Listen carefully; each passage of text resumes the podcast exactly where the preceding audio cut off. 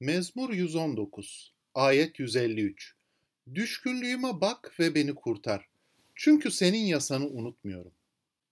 Sıkıntılar ve zorluklar yaşamımıza girdiği zaman bunlardan bir an önce kurtulmayı isteriz.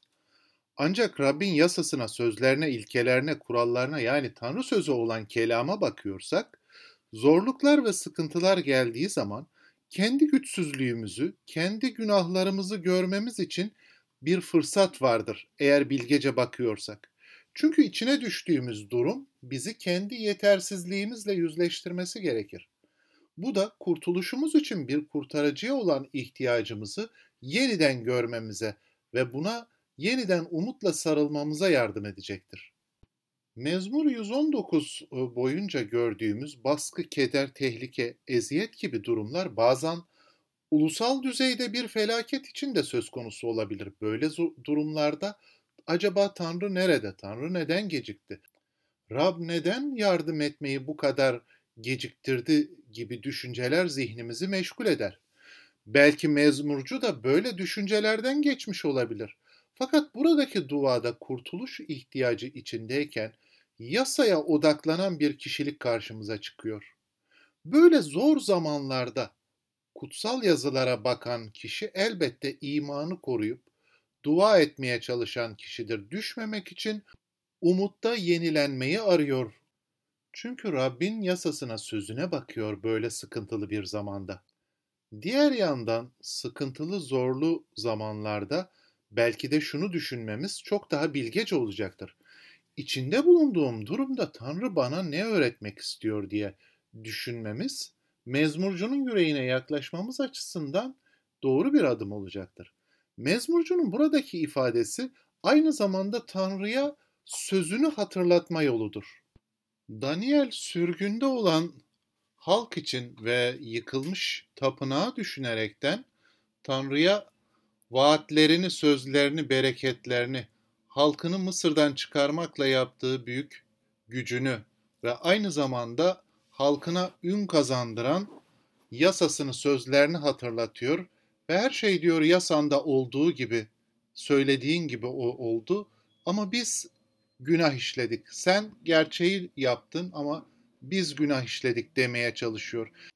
Benzer şekilde yasanda vaat ettiğin üzere ya Rab sözlerini anımsa ve bereketlerinle bizi kurtar demek gibi bir yaklaşımdan bahsediyoruz burada. Tanrı'ya sözlerini anımsatmak. Pek çok insan için düşkünlüğünü görmek, yani günahını, hatasını görmek ve kendi kötülüğünün sebep olduğu düşüşü, kederi, yıkımı görmek. Bunlarla yüzleşmek zordur. Mezmurcu burada öyle bir düşüş veya sıkıntı yaşamış ki elinde olan tek şey Rabbin yasasına bakmak. Bunu gösteriyor. Evet, çukurun dibine kadar indim Rab, e, düştüm ama elimde sadece yasan var, bana bu umut veriyor. Ve bu yasa bana senin merhametli olduğunu hatırlatıyor. Sen de sözünde e, suçları bağışlayan, merhamet eden bir Rab olduğunu söylemiştin. Şimdi merhametini uyandır, gayrete gel beni şimdi kurtar, bereketle demek istemektedir bu duada. Diğer yandan 119. mezmur boyunca Tanrı'ya ve kutsal yazılara böyle sadık bir karakterin sıkıntı içinde olması bize biraz şaşırtıcı bile gelebilir. Bu da şunu gösteriyor. İman her zaman bu dünyada bir onay kazanmayabilir ya da bir ödül görmeyebilir. İmanın her zaman dünyasal veya fiziksel şeyler için garanti olmadığını görmemiz açısından da önemlidir. Tanrı yasa ve düzenlemeler, kurallar, ilkeler verdiğinde bunlar insan Tanrı'ya bağımlı olarak yaşasın diye düzenlendi. İnsan esenlikte yaşasın diye verildi bu düzenlemeler. Ancak insan yasanın düzenlemelerine göre yaşamayınca kötülük güçlenerek bütün dünyaya yayıldı. İsyankarlık, yasa tanımazlık, sevgisizlik ve buna bağlı olaraktan kişisel ve toplumsal savaşlar, şiddet, nefret, öldürme, intikam, tecavüz ve benzeri pek çok belalar ve buna bağlı olaraktan korku yayılmaya devam etti. Böyle zorlu olaylar karşısında Tanrı'nın sözlerine bakmak ise diğerlerinin günahlarına bulaşmamak için önemlidir. Çünkü bazen saldırılar ve ayartılar bizleri intikam almaya da yönlendirebilir. Bu noktada yaratılış amacımızı gözden geçirelim. Rab bize bu yaratılışı teslim etti. Her şeyi yarattı ve insanı bahçeye bakıp işlemesi için görevlendirdi. Böylece yaratılış üzerinde insan çalışma ve dinlenmeyi tecrübe ederken bütün bunların e, Rab'deki paydaşlıkta gelişmesi için düzenlendiğini görerekten Tanrı'nın hoşnutluğu ve yeryüzüne Tanrı'dan gelecek bereketler, iyilikler için çalışacaktı. İnsan bir taraftan yaratılıştan aldığı keyif ve doygunlukla bu yaratılışa hükmetmenin zevkini çıkaracaktı. Diğer taraftan yaratılıştan aldığı sevinçle aynı e, doygunlukla Tanrı'ya istekli bir şekilde kulluk edecekti, hizmet edecekti. Mezmurcunun içinde bulunduğu durum ise düşkünüm, sıkıntıdayım demekle Tanrı'nın orijinal planının kesintiye uğramasının yani günahla bozulmasının sonucudur. Bu yüzden mezmurcu Tanrı'nın düzenlemelerine ya da kurallarına ya da sözüne bakıyor ve içinde bulunduğu kaosa bir yenilenme gelmesi için dua ediyor. Tanrı'nın bu antlaşması aracılığı ile yenilenme geleceği zamana bakıyor ve Tanrı'ya Rab antlaşmanı biz tutamadık ama sen yerine getirebilirsin demeye çalışıyor. Çaresiz olduğunu bilerekten şikayetini Rab'den başka hiç kimseye götüremeyeceğini görerekten bu duayı yapıyor. Tanrı kendi halkına Tora'yı verdi ve tekrar Tanrı halkı burada Tora'yı kaldırıp e, Tanrı'ya gösteriyor ve düzenlemelerin veya kuralların yerine gelmesini istiyor. Çünkü bu Tanrı halkına Tora ve yaşamı, sevgi ve iyiliği, adalet ve merhameti bol olsun diye vermiştir. Bolluk ve barış içinde, esenlik içinde yaşam olsun diye vermiştir Tanrı Tora'yı.